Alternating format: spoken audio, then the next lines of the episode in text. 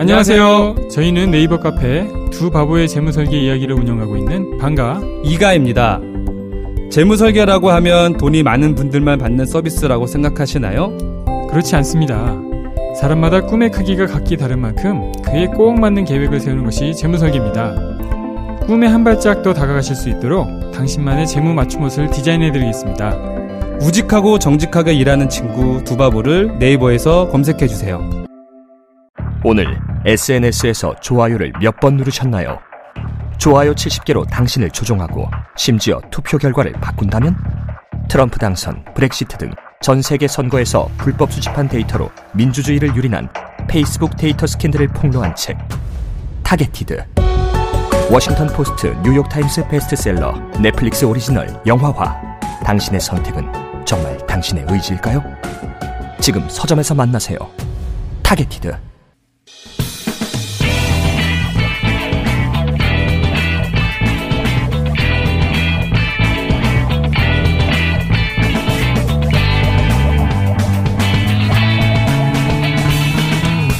김어준의 뉴스 공장.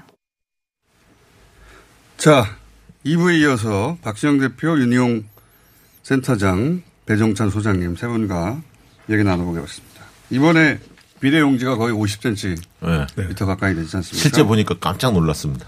네. 그리고 이런 전문가들도 놀랐는데, 예. 얼마나 많이 놀랐겠어요, 분들이. 여러 에피소드가 막 SNS에서 홍수를 이뤘습니다. 그러니까 참관인 하신 분들 얘기도 들어봤는데 짧은 비명들이 많이 나왔다고 그래요. 뭐 예를 들어서 민주당 어디 갔어? 이런, 이런 비명도 나오고. 왜, 왜, 예. 냐하면 민주당 지지자들 어르신들은 더불어라고 홍보를 한 게 아니라 민주당. 얘기하니까 그러니까요. 바로 민주당이 바로 안 보이거든요. 그 당하셔가지고 일본 맨 위에 일- 민생당이 예, 있죠. 민생당, 예, 민생당이 이게 압도적인 건 아니어도 민생당이 득점 봤을 거예요. 굉장히 많이 봤을 것 같습니다. 왜냐하면 지금 어 고민하는 분들은 잘 판단이 안 들면 아예 일본은 찍자 이렇게 가는 분들이 있어서 비례를 안 찍고 온 분들도 있다고 해요. 그 민생당이 거기에다가, 예. 당명은 잘 지었어요. 민생당. 어감이 좋지 않습니까? 젊은 층 같은 경우는 뭐 사실 저는 크게 이탈되거나 잘못된 경우들은 많지 않으라고 보는데 왜냐하면 뭐 호주나 이런 데들은 책자로 투표하는 경우들도 있거든요. 음, 네. 미국도 훨씬 더 찍는 게 많고 해서 해서 뭐 그 부분에 대해서 이제 어떤 학문적으로 문제가 심각하다라는 음. 얘기를 이제 하지는 않는 편이긴 한데 그래도 이제 고령층 중에서는 워낙 정당들 이름 많이 바뀌고 번호가 또 달라진 네. 그렇죠. 상황이기 때문에 아마 이번에 보면 과거에 재보궐선거 후보 사퇴하더라도 찍는 경우들이 있잖아요. 뭐 과거 같으면 있듯이. 1번, 1번, 2번, 2번 이런 식으로 외워 갔는데. 그러니까 1, 2번이 없어지 없어졌잖아요. 지금 더 헷갈려요. 더 헷갈린 거예요. 그러니까 네. 민주당 같은 경우에 어떤 이제 후보들은 어 1번, 5번 찍어주세요 이렇게 이제 막 캠페인을 음. 했단 말이에요. 근데 5번이 숫자로 기호 5번에 있지만 칸으로 보면 위에 세 번째 아닙니까? 우리 더불어민주당. 공화당입니다. 근데 우리 오- 공화당. 다섯 번째는 우리 공화당이거든요.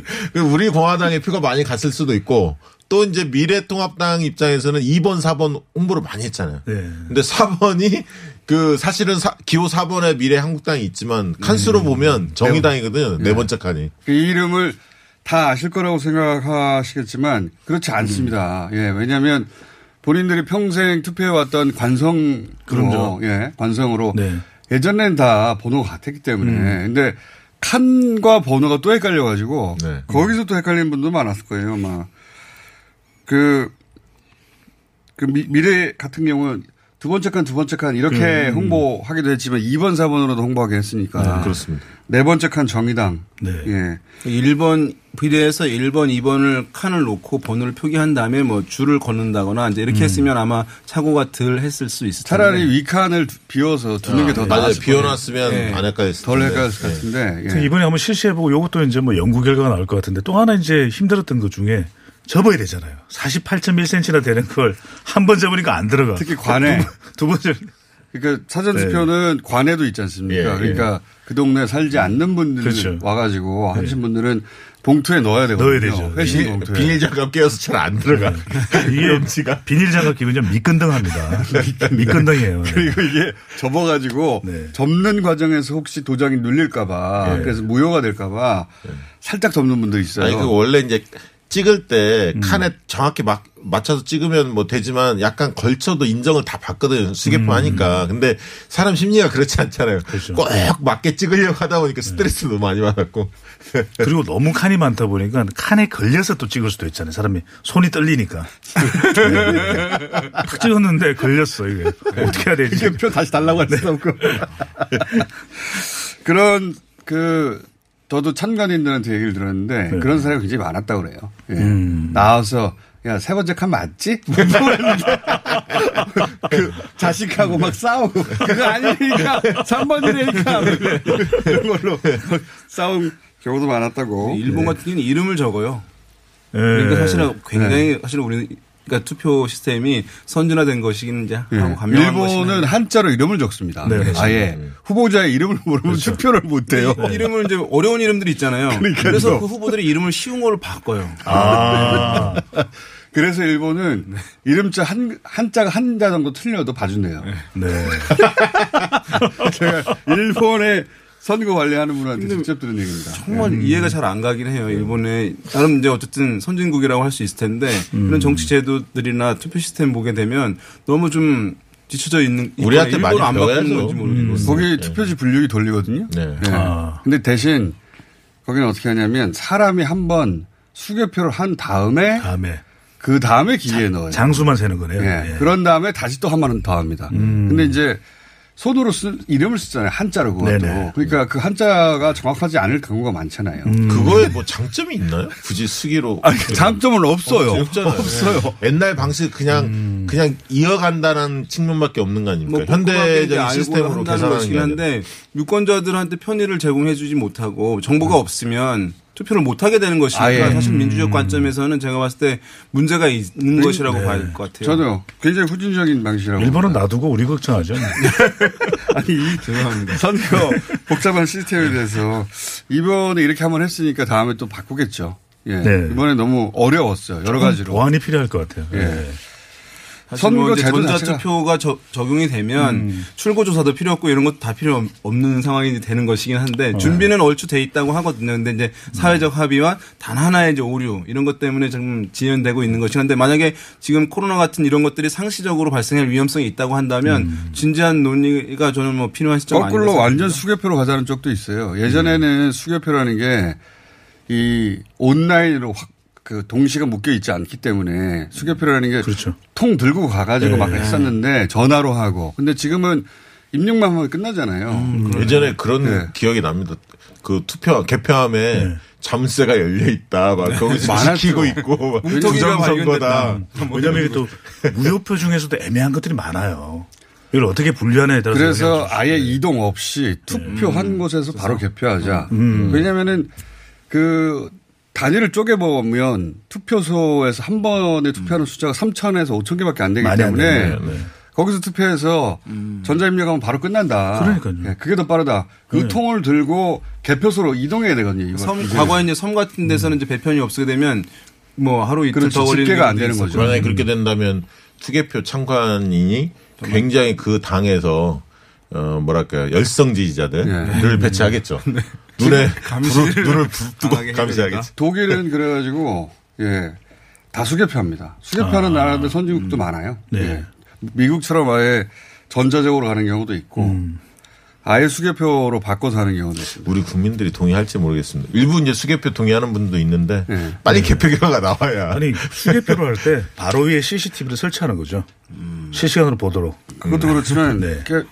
3천 장에서 5천 장이면 수개표 금방 돼요. 금방 되죠. 예, 그게 더 빨라요. 지금은 다 모아서 가니까. 다 모아서 가거든요. 모아서 간 다음에 한 곳에서 다 쏟아부어서 네. 사람들이 시작하는데 중요한 뭐냐면 이것이 개표 세잖아요. 숫자를 센 다음에 그 주변에 각 정당에서 파견된 사람들이 오케이를 해서 다음 단계 넘어가는 것이거든요. 그러니까 맞아요. 수개표 했을 때는 이제 그 수월한데 전자투표는 아무도 이제 이것을 제대로 됐는지 여부에 대한 이제 의혹들을 가질 수 있는 그렇죠. 것이니까. 독일에서 그래서 전자투표로. 갔다가 네. 수개표로 다시 되돌아갔죠. 어. 예.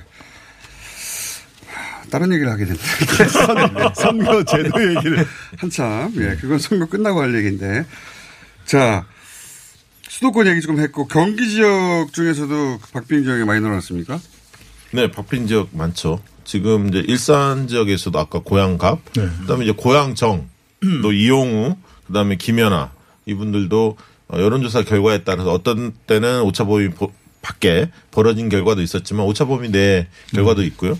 어, 최근에 이제 김연아 후보 측에서 캠페인들을 상당히 적극적으로 한다 이런 얘기도 있기 때문에 이 지역도 뭐 끝까지 가봐야 할 것 같고요. 고향은 그다음에 이제 분당과 네. 이 용인 쪽에서 이 접전지들이 늘어나고 있어요. 분당 갑을 네. 이제 판교 정자 이런 있는 왜냐하면 거기도 이제 종부세 이슈가 있고요. 아. 그다음에 이제 그 어 그러네 하시면 어떡합니까 소장님 말씀을 하시고 듣기만 하지 마시고 공감 공감. 예, 김병관, 김은혜 이 두 후보가 그 전에는 이제 김병관 후보가 상당한 격차로 앞서 있는 게- 여론 결과도 있었지만 최근 조사 에서는 박빙 결과도 있었거든요. 그래서 김병관, 김은혜 그 다음에 이제 그 분당 을 쪽도 좀 접전이 되고 용인도 병, 정, 갑 다 네. 접전이 상당히 늘어나는 그러니까 현상이 이번에는 있어요. 어쨌든 뭐 TK지에서는 심판론에 이제 활활 타오르는 부분이 있을 텐데 서울 등 수도권에서는 이제 그것이 아- 먹히지 않는 상황에서 지역별로 그 부동산 이슈가 있는 지역들에서 맞습니다. 이제 보수 정당 후보들이 상당히 이제 강세를 보이거나 이제 경쟁 구도를 만들어지고 있는 현상이 이제 있는 것 같아요. 말씀하신 분당 용인 포함해 가지고 고향도 네.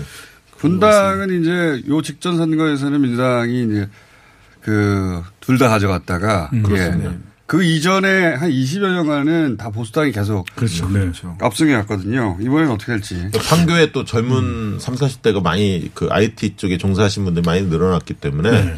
이제 그 예- 예전의 분당의 판세하고는 조금 다를 것 같습니다. 그래서 접전이 되는 것 같습니다. 그 그러니까 부동산 예. 부동산 이슈도 좀 양면이 있는 것 같아요. 그러니까 이제 부동산 이슈가 많이 되는 그러니까 주택 또 아파트 가격이 높은 곳에서는 부담이 되는데 한편 젊은 세대들은 같은 지역 내에서도 이게 이건 또 핵심 정책이기 때문에 이것 자체를 수정하고 후퇴한다면은 나는 그럼 지지 안 하겠다 이런 분명히 또 유권자들도 있거든요. 그러니까 어느 한쪽만 유리하다고 볼 수는 없는 것 같아요. 그 미래통합당 혹은 그 미래통합당 더불어민주당 어 양쪽 모두 자신들에게 유리하다고 계속 네, 주장하는데 주말 사이에서는 미래통합당이 불리한 거를 인정한 선거 전략을 바꿨어요. 현재 예. 현재 상황 그런데 이틀 그 주말이 이틀이거든요. 근데 또 이미 이틀. 사실은 네.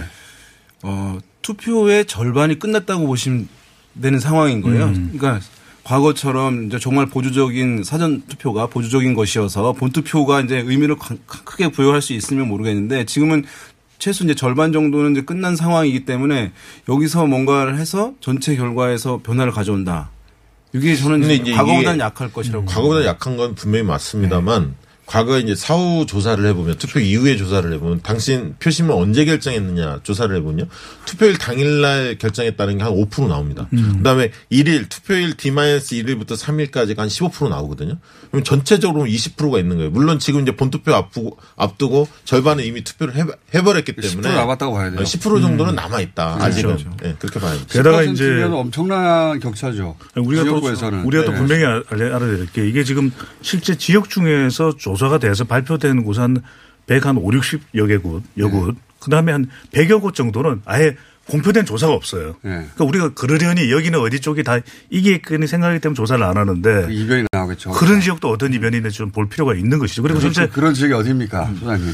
그건 제가 16일 날 바로 공표를 해드리도록 그렇게 하고요. 또 중요한 게 그걸 말씀하셔야죠. 출구조사에서도 보면은 좀 선거 전체 판세가 지금 뭐 숨어 있는 표, 뭐 부동층 이야기라는 대체로 이제 열세자 약세 지역구에 좀 이제 후보에게 가 있다고 보거든요. 그러면 이들이 실제 나중에 최종 결과가 어떻게 될지 출구조사를 했다 보면 열세자 보정을 합니다. 그래서 약간 열세자 쪽에 조금 비중을 더 두는 그런 분석을 하거든요. 그것도 우리가 고려해야죠. 출구조사 때 지난 총선 때 출구조사를 보면 여전히 출구조사는 어 당시 새누리당이 더 많이 나오는 걸로 출구조사가 물론 몇 석부터 몇 석까지 음. 범주를 잡았지만 범위, 범위가 있었죠. 예 범주를 잡았지만 어 숫자는 정확하게 제가 기억이 안 나는데 그때 출구조사에서도 새누리당이 더 많이 나오는 걸로 지금 미래통합당의 전신 더 많이 나오는 걸로 결과가 나왔었는데 다 열어보니까 한석 차이로 민주당이 일당이 된 거 아닙니까? 방송사마다 조금 차이가 있기는 했습니다. 네. 그런데 이제 그랬던 이유가 조금 이제 그런 보정 관계에서 좀 있었고 그리고 이제 사전 투표율이 사실은 출구조사에 바로 출구조사 사전 투표를 출구조사를 못 하잖아요.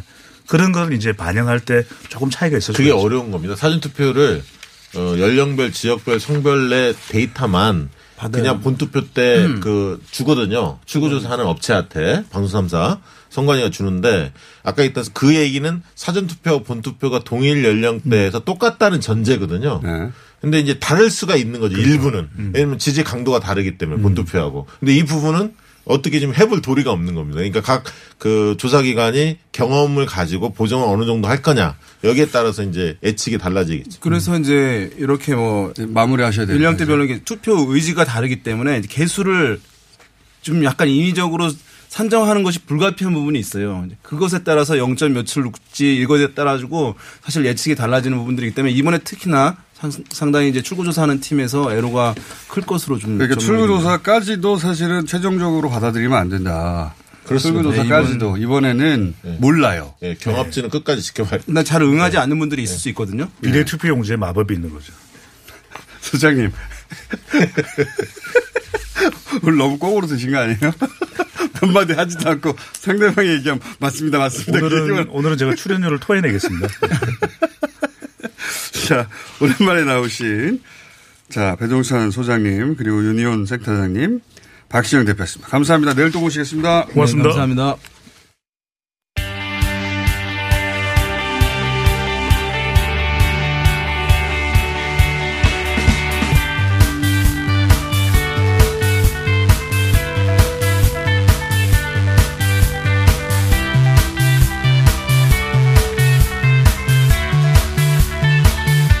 자, 4.15 총선 특집 뉴스공장에서 각 당 비례 1번 소개하고 있습니다. 예. 오늘은 마지막 순서가 됐네요. 예, 지난주에 있었어야 했는데 열린민주당의 김진애 후보 모셨습니다. 안녕하십니까? 네, 안녕하십니까. 네, 사람- 사전 투표 다 끝나고 예. 또 깜깜이 선거로 돌아가서 여론 조사 발표도 못 하는 시점에 나왔습니다. 죄송합니다. 사람이라는 게 한치 앞을 알 수가 없어요. 예. 자, 어떻게 이렇게 후보로 만나게 될 줄이야. 예. 아, 운명은 어, 이상한 방식으로 찾아옵니다. 그러니까요. 여러 정당이 여러 후보들 일정 변경을 계속 하다 보니까 지난주에 했어야 되는데 아쉽게도 그래도 주말에 저희가 또 다시 통화해가지고 예 어, 오늘 잡았습니다. 오늘 성사됐고 무산될 뻔했는데 다행히도 제가 자. 한 가지 말씀드릴 거는 예. 방송이라고 하는 건 항- 항상 갑은 방송 사이에 있습니다.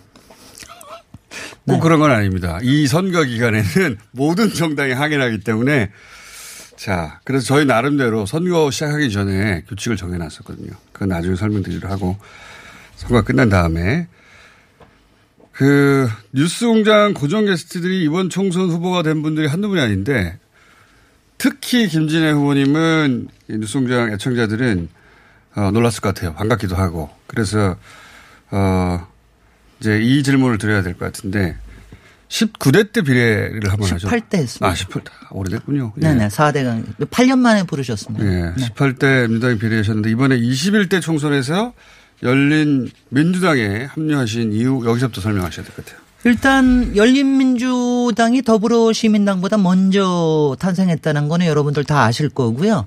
그 탄생됐을 때 제 생각이 그랬습니다. 이거는 어 민주당에도 상당히 옵션이 생긴 거구나. 네. 그 다음에 어 의정을 하는 데에서도 상당히 또 새로운 옵션이 될 수 있다. 그렇게 되면 국정에도 상당히 도움이 될 수도 있는 옵션이 될 수 있겠구나. 네. 이런 생각을 했습니다. 그래서 어 나름대로 속으로 이제 응원하는 마음을 갖고 있었는데 어 의외로 제가 추천을 이제 요번에 열린민주당의 특색은 어 열린 공천입니다. 그러니까 구- 저 당원들이 추천을 하고 네. 그리고 이제 거기서 국민선거인단하고 합해서 어 순위 투표를 하고 그리고 나서 전당원 투표로 이제 그 순위를 결정을 했거든요. 근데 거기서 어 제가 상당히 높은 추천을 받고 1위 또 하시지 않았나요? 어, 그리고 이제 순위 투표에서 1위를 했습니다. 물론 네. 이제 여성 남성을 나눠서 했기 때문에 우리 남성 후보들이 굉장히 슈퍼스타들이 좀 많습니다. 근데 어 여성에서는 제가 1위를 했는데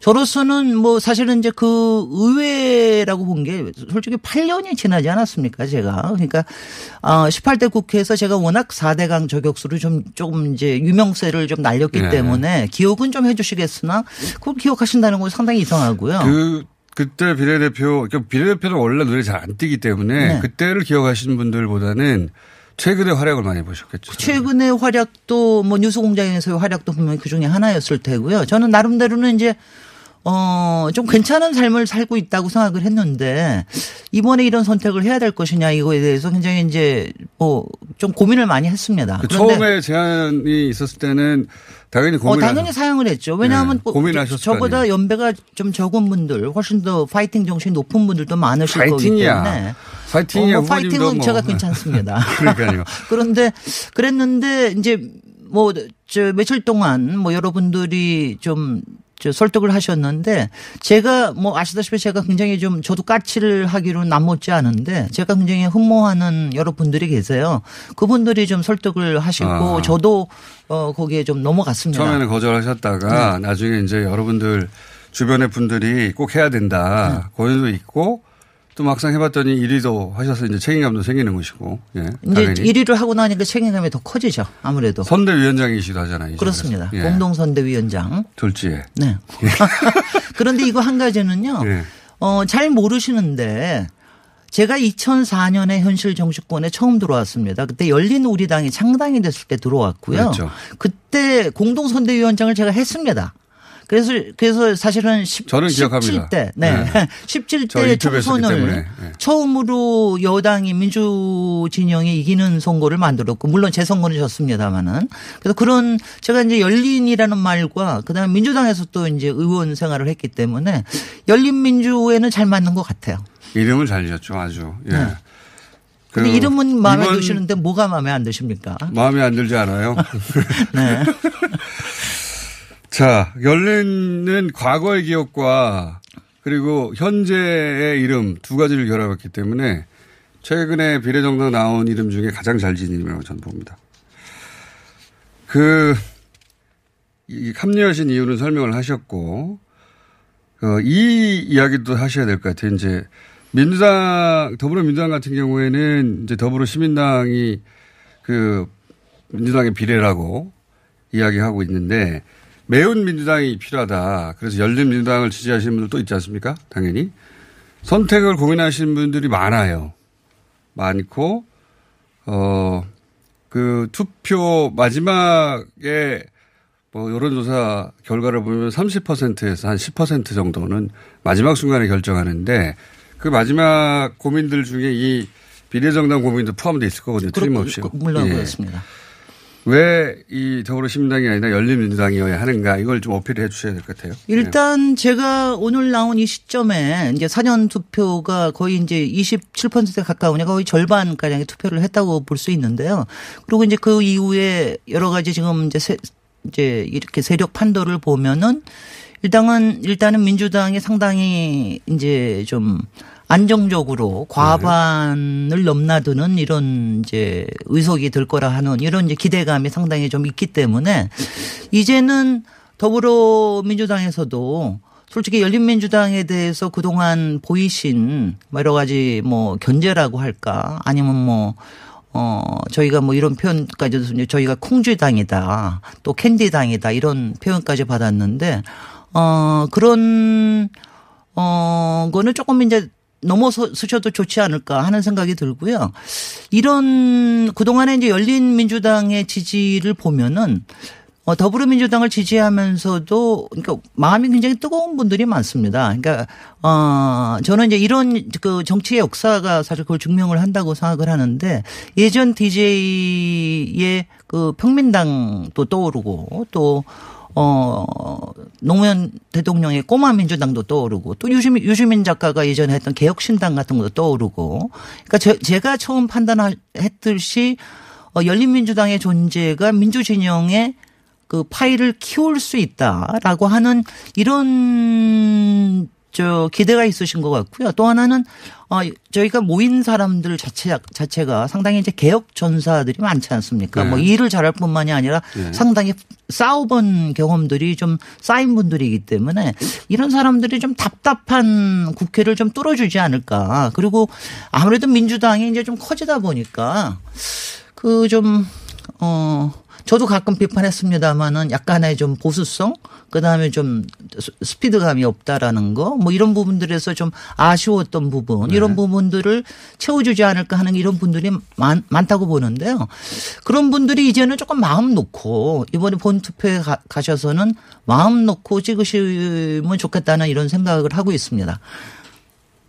아, 이제 그 지금 전망으로 보아서는 어, 일당이 되는 것이 어, 그 전망이 우세하다 보니까 네. 예, 여유가 여유가 좀 있지 않느냐. 그리고 뭐 아주 심하게 견제하시던 분들도 좀 이제 그 그런 스피커들이 좀, 좀 약해지, 약해지셔도 마음을 놓으셔도 되지 않을까. 이제는 오히려 음. 국회를 보강하고 민주당을 보강하고 그리고 어, 솔직히는 문재인 정부의 여러 가지 개혁 부분들을 개혁하고자 했으나 못했던 부분들을 오히려 열린민주당의 투사들이 좀 더 이게 좀 물론 이제 국회 안에서의 쪽수는 굉장히 중요합니다. 쪽수, 마지막에 조직이나 이런 예. 부분에서는 예. 당연히 필요하나 어 솔직 솔직히는 저 20대 국회에서도 아무리 쪽수의 문제는 있었으나 민주당이 나서서 이렇게 설득하고 여론을 만들고 하는 부분에서 좀 약했던 부분이 있는데 열린민주당 분들은 스피커도 좋고 뭐 저도 저까지 포함해서 그리고 어 상당히 신뢰도가 있는 사람들이 앞에 나서면 여러 가지 개혁 어 문제들을 풀어가는 데 도움이 될 거로 생각합니다. 알겠습니다. 그리고 또, 어, 선택을 못 하시는 분들 중에 이제 고민하는 것이 어, 나중에 열린민주당이 민주당과 합당을 하느냐 아니냐 이런 기준을 이게 기준의 전부는 아닙니다 물론. 근데 기준을 두고 계신 분들도 있어요. 이 입장을 여러 가지 방식으로 여러 차례 여러분이 밝히셨는데 선대위원장으로서는 어떻게 어, 저는 이제 그 부분에 대해서는요. 어, 일단 투표에서 유권자들이 결정해 주시는 방향으로 가면 될 거라고 생각이 되고요. 일단 선거가 끝나보면 명확하게 보일 테고요.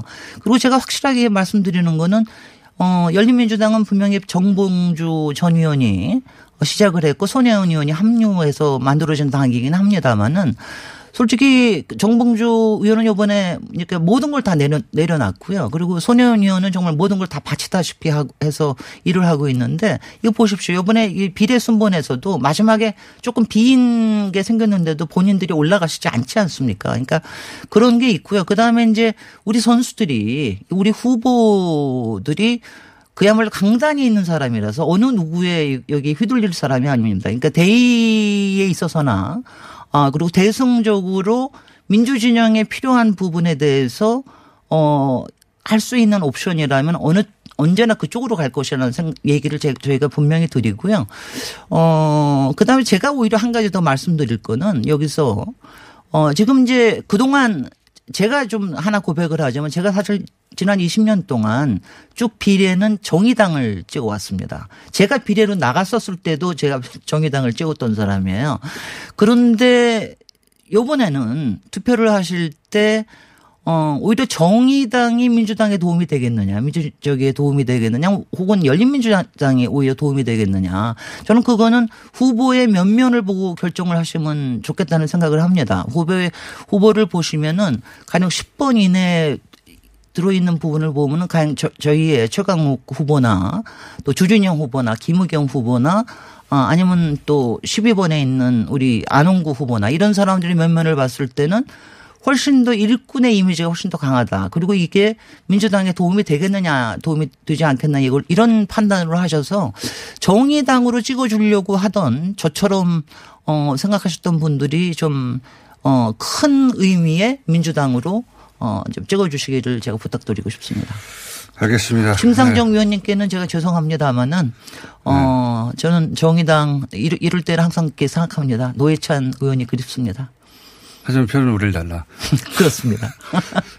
네. 그 합당, 그러니까 이 질문을 많이 드리니까 이제 제가 드리는 건데 합당할 수도 있고 아닐 수도 있고 상황 봐서 결정하는 겁니까?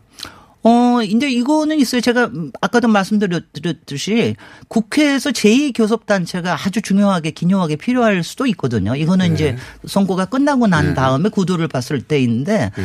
어, 아시다시피 앞으로 공수처장 추천의 문제라든가 여러 부분에서 제2교섭단체가 오히려 여권에 힘이 될 가능성도 있어요. 그러니까 그런 부분도 있고. 그 다음에 요번에 이제 연동형 비례대표제로 해서 처음 만들어지고 아마 요번으로 끝날지도 모르지만 비례대표가 국회 에서 진짜 무엇을 할 수 있느냐를 보여줄 수 있는 게 저는 굉장히 필요하다고 봅니다. 그 점에서 통합 미래 통, 저, 통합당 미래 한국당 쪽이나 더불어 어, 시민당 쪽보다는 오히려 열린민주당의 이게 비례대표가 실제로 대성적으로 대한민국과 정부를 위해서 무엇을 할 수 있느냐를 보여줄 수 있는 이런, 이런 모범을 보일 수 있는 게 아닌가. 그렇, 그렇다면은 앞으로 비례대표를 좀더 느리자고 하는 전체적인 흐름에서도 분명히 도움이 될 수 있는 그런 게 되지 않을까 싶습니다. 비례대표가 무엇을 할수 있는지 보여줄 수 있다. 네. 예. 비례제도가 얼마나 필요한지 이 점에서 이 점에서 제가 조금 이제 열린민주당을 자랑을 하면은요 다른 정당은 사실 그냥 뽑힌 거 아닙니까? 말하자면은. 선정이 된 저희는 어, 후보군으로 됐을 때부터 20명이 모여가지고 공약 같이 만들었습니다. 그리고 열, 저 아주 12가지의 공약을 어, 선공약을 우선순위를 만드는데도 같이 참여를 했고요. 그걸 또 당원의 그 열린 공약으로 추천하고 이거를 선정하고 하는 데서 다 같이 참여를 해서 제가 솔직히는 정치권 안에 들어왔을 때 여섯 가지 쭉 했을 때 항상 고군분투하는 느낌이었었거든요. 근데 요번에 처음으로 이런 팀 플레이, 팀워크라고 하는 게 얼마나 큰 힘이 되는가 하는 거를 제가 요번에 처음으로 느꼈습니다. 다른 미래들도 예. 어, 여러 직능단체 추천이라든가 잘 뽑힌 분들도 많습니다. 잘 네. 뽑힌 분들도 많지만 네. 공약을 만드는 부분이나 이런 부분들에 저희처럼 팀플레이를 한 데는 제가 없는 것으로 알고 있습니다. 자, 듣는 시간이니까 네. 이한 가지만 그럼 여쭤보고 어, 제2교섭단체를 말씀하셨는데 20석이 넘어야 되잖아요. 그렇습니다. 근데 20석이 넘으려면 40%가 넘어야 되지 않습니까? 네. 현실적으로 40%를 넘는 것은 불가능하잖아요. 그렇습니다. 예. 네. 그러니까 제2교섭 단체가 되어서 어, 합당을 하지 않을 조건을 만들 수는 현실적으로 불가능한 거 어, 그렇죠. 네. 그러니까 뭐 저희가 혼자서 20석을 만든다고 하는 건 굉장히 좀 어렵고요. 그러니까 다시 노회찬 의원님 말씀드리자면 20대 국회에서 초반에 어, 몇 당을 합쳐가지고 교섭단체 만들어서 거기에 대표를 하신 적이 있습니다. 아마, 아마도 이번에도 어, 필요하면 범민주 개혁 진영에서 어 더불어민주당이 아닌 분들이 이걸 같이 만들 수도 있는 그리고 거기에는 시나리오 중에 하나는 음. 더불어 시민당도 꼭 거기 계신 분이 꼭 다, 다 복귀하는 것이 아니라 오히려 제2교섭단체가 필요할 수도 있을지도 모르겠다 하는 그런 부분들이 민주당 어, 진영 내에서도 어, 상당히 그런 얘기들이 진행되고 있는 것으로 알고 있습니다. 그러니까 이거는 투표가 다 끝나봐야 합니다. 알겠습니다. 그러니까 합당이라는 것도 선거 결과를 보고 어느 네. 것이 더 유리한 걸 따져야 된다. 그리고 그 유리한 것의 기준은 우리 문재인 정부와 대한민국 진영 전체, 민주진영 전체를 알겠습니다. 생각하겠습니다. 자, 어, 다른 분들의 시간도 딱 15분이어서, 예. 15분, 16분이 됐네요. 자, 15분에서 오늘 여기까지 마치고 선거가 끝난 다음에 이제는 고정 패널을 저희가 한 분을 잃었네요. 아니 도시 이야기 대신에 정치 네. 이야기로 넘어가면 안 되겠습니까? 뭐 그런 가능성도 있죠. 고정 패널은 또 정당의 득표에 따라 뚜루룩 나누기 때문에 예, 그때 누가 해야 될지 김진애 후보님이 될지 다른 분들이 고정 패널이 될지 자, 오늘은 청취자 분들이 결정해 주시면 고맙겠습니다. 그거는 그렇게 안 합니다. 그거는 저희 시스템이 결정합니다. 네. 자, 여기까지 하겠습니다. 열린민주당의 김진애 후보였습니다. 감사합니다. 네, 끝까지 열심히 하겠습니다. 안녕하세요. 치과의사 구지은입니다. 태아가 자랄 때 가장 먼저 생기는 기관이 어디일까요? 바로 입입니다.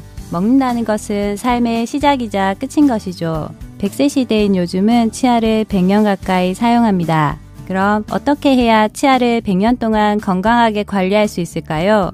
바로 올바른 칫솔질과 정기적인 스케일링입니다. 가까운 치과를 방문하시면 치과의사 선생님께 올바른 칫솔질을 배울 수 있습니다. 그리고 1년마다 건강보험 적용이 되는 스케일링 치료 놓치지 마세요.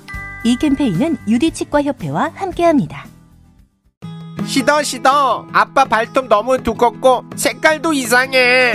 이 녀석 그럴까봐 내가 캐라셀 네일 준비했지. 갈라지고 두꺼워진 발톱 무좀이 싹 사라진다고. 미국 판매량 1위 600명 임상 실험을 거친 전 세계 48개국 손발톱 케어 압도적 지배자 캐라셀 네일. 2주 후 달라진 손발톱을 경험할 수 있습니다. 네이버에서 캐라셀 네일을 검색하세요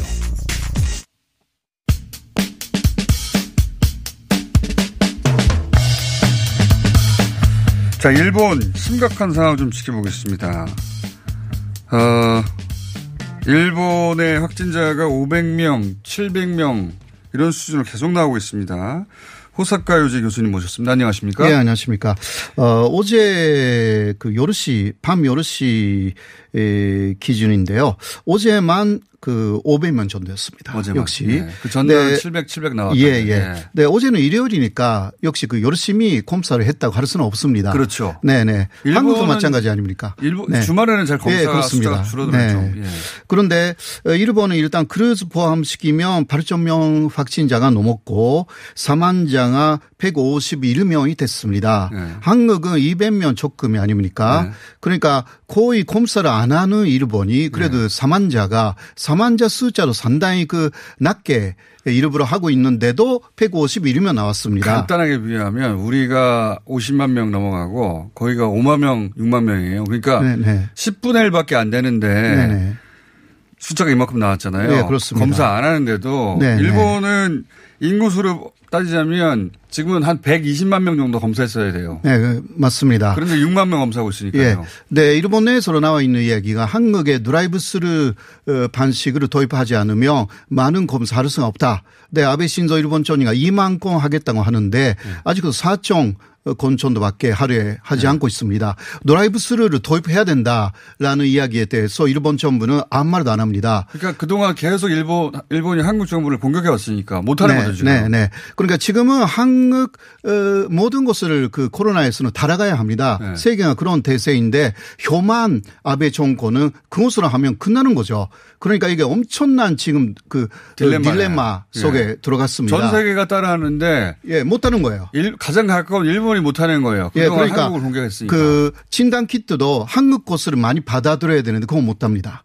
그러니까 굉장히 지금 그 어려운 상황이 계속 일본이 가르고 갔습니다. 진단 키트도 그냥 우리나라에 수입 수, 그 우리나라한테 수출해 달라고만 하면 수출해 줄 수 있어요. 그러니까요. 충분히 가까운 나라인데 뭐. 예, 그걸 그걸 안 하고 네, 자기들이 그 개발하려고 하니까 계속 코로나가 확, 그 엄청나게 에, 그 확산된 다음에 개발해서 지금 뭐, 뭐 한다는 이야기입니까? 그러니까 우리가 12월 달부터 준비한 건데 지금 해가지고 언제 나옵니까? 일본에서 맞아요. 그냥 그냥 받아들이면 되는데 그러는 네네. 사이 일본 극우가 그렇게 자존심 챙기는 사이에 일본 국민들이 지금 피해를 보고 있잖아요. 네, 그렇습니다.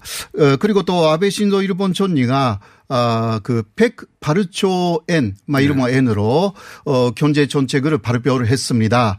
그런데 거기에 대해서는 엄청나게 비판이 많습니다. 그 액수는 많은데 왜 네, 액수는 굉장히 많은데요. 그 액수가 만들어진 배경 독일이 GDP의 20%를 했다. 네. 그러니까 일본도 GDP의 20%라고 하면 그 정도가 됩니다. 네. 그리고 108라는 숫자는 그 어, 지금 1타라가 108엔입니다. 네. 그러니까 탈라로 어. 환산하면 1조 탈라가 된다고 합니다. 어. 이게 그 세계에 내놓을 때 네. 하나의 좋은 숫자로 보이기 때문에 아. 일단 108조 엔로 네. 했습니다. 했는데 그런데 그 내용을 보면 예. 17조 엔 천도망 이번에 새롭게 실제로 국제를 발생 발행해서 코로나 대책으로 쓰는 돈으로 그 이번에 그 실제로 만드는 것은 17조 어, 엔밖에 없습니다. 17조 엔밖에. 예, 그러니까 나머지 거의 80조 엔 정도는 이것은 부풀어진 숫자이고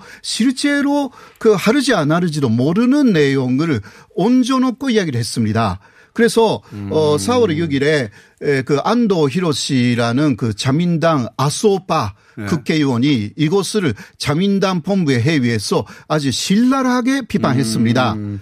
네, 에, 그 비판한 내용을 보면요. 그 가장 신랄한 부분은 이런 것입니다. 이런 경제 대책밖에 할 수가 없다면 여당 일 자격이 없다. 오. 그렇게까지 그 자민당의 본부의 회의에서 말했기 때문에 나머지 사람들이 너무너무 그러니까 어 자민당 안의 사람들은 아베 신조에게 상당히 그 신경을 써가지고 네. 그 하고 싶은 말도 안 하는데 갑자기 그, 어, 그 뭐라 할까. 일본 내에서 잘 없는 일이네요. 예, 예, 네. 예. 그러니까 그것도 아소파예요. 네. 아소파는 그 아베하고 아소 그 그렇죠. 전이고 뭐 하나잖아요. 완전 하나. 하나인데 그 아소파에서 그런 엄청난 비판이 나왔기 때문에 이게 에, 지금 그 어, 일본 국회의원 중에 50명 정도가 특히 젊은 국회의원들이 그러한 방향으로 콤부 모임을 이제 만들었습니다. 그러니까 지금 아베 총리의 대책이라는 게 너무 네. 형편없기 때문에 네. 자민당 내에서도 비판이 쏟아지고 있다. 예. 이게 그 시작이고, 근데 그 사람이 그때도 한 이야기가, 아, 이게 100점 만점으로는 10점밖에 안 되는 경제 네. 대책으로 왜 그냥 어, 그 부풀어지고 보여지기 식으로 내놓는지 모르겠다. 음. 국민들이 그렇게 바보는 아니다. 이런 말이거든요. 어, 그러니까 지금 당장 해야 되는 것은 소비세를 제로. 지금 10%까지 했지 않습니까? 소비세를 제로로 해야 되고 그리고 지금 17조 엔 정도를 내놨는데 그것은 안 되고 30조 엔을 그 실제적으로 도와주는 그러니까 현금으로 어, 지금 뭐 30만 엔이라고 했지 않습니까? 30만 엔이라는 것도요, 어, 그, 어, 거기 수입이 줄어든 사람한테 준다라고 해서 그게 또 세대주를 중심으로 세대주를 기준으로 그러니까 그 남편이 보통 일본에서는 세대주로 되어 있습니다. 그래서 부인의 그 어, 수입이 예를 들면 없어졌다. 그래도 그게 해당되지 않습니다. 알겠습니다. 자, 예. 저 시간이 어, 2분밖에 안 남아가지고 아, 일본 예, 예. 시민들의 전체적인 반응은 어떻습니까? 한영이 지금 그 코로나 상당히. 아베 총리에 대해서 나쁘게 돌아가고 네. 있습니다.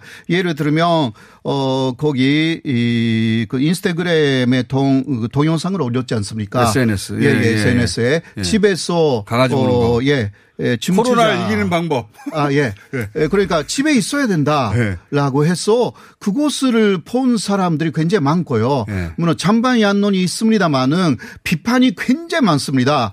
이런 식으로 한다면 네. 이거 제2의 프랑스 혁명이 프랑스 혁명 일어날 것이다. 어. 이게 아베는 마리 안토아네트 아닌가라든가 혹은 이렇게 그 소민의 마음을 모르는 사람이 왜 수상으로 있는지 모르겠다. 어. 아베에 대해서 비상사태 선언을 해야 되는 거 아닌가라는 음. 엄청난 비판들이 지금 나와 있어가지고 그 노래 것 같아요. 왜냐면은 총리가 네. 코로나를 이기는 방법 강아지 안고 있고 이러면은 사람들이 정말 화나죠. 예, 그러니까 이렇게 편하게 집에 있을 수 없는 사람들이 지금 얼마나 많은데. 그러니까요. 이래로 가야 되는데. 예, 그러니까 강아지하고 놀고 고비 먹고 네. TV를 보고 예, 이런 것으로 사람들이 그 위로받지 않는다. 오히려 화가 난다. 화가 나죠. 예. 화가 나죠. 그러니까 SNS 지금 다 그러고 싶죠. 근데 예. 이래로 나가야 되잖아요. 그리고 호시노겐라는 그 카스하고 같이 그렇게 콜라보레이션을 했어요. 근데 호시노 겐라는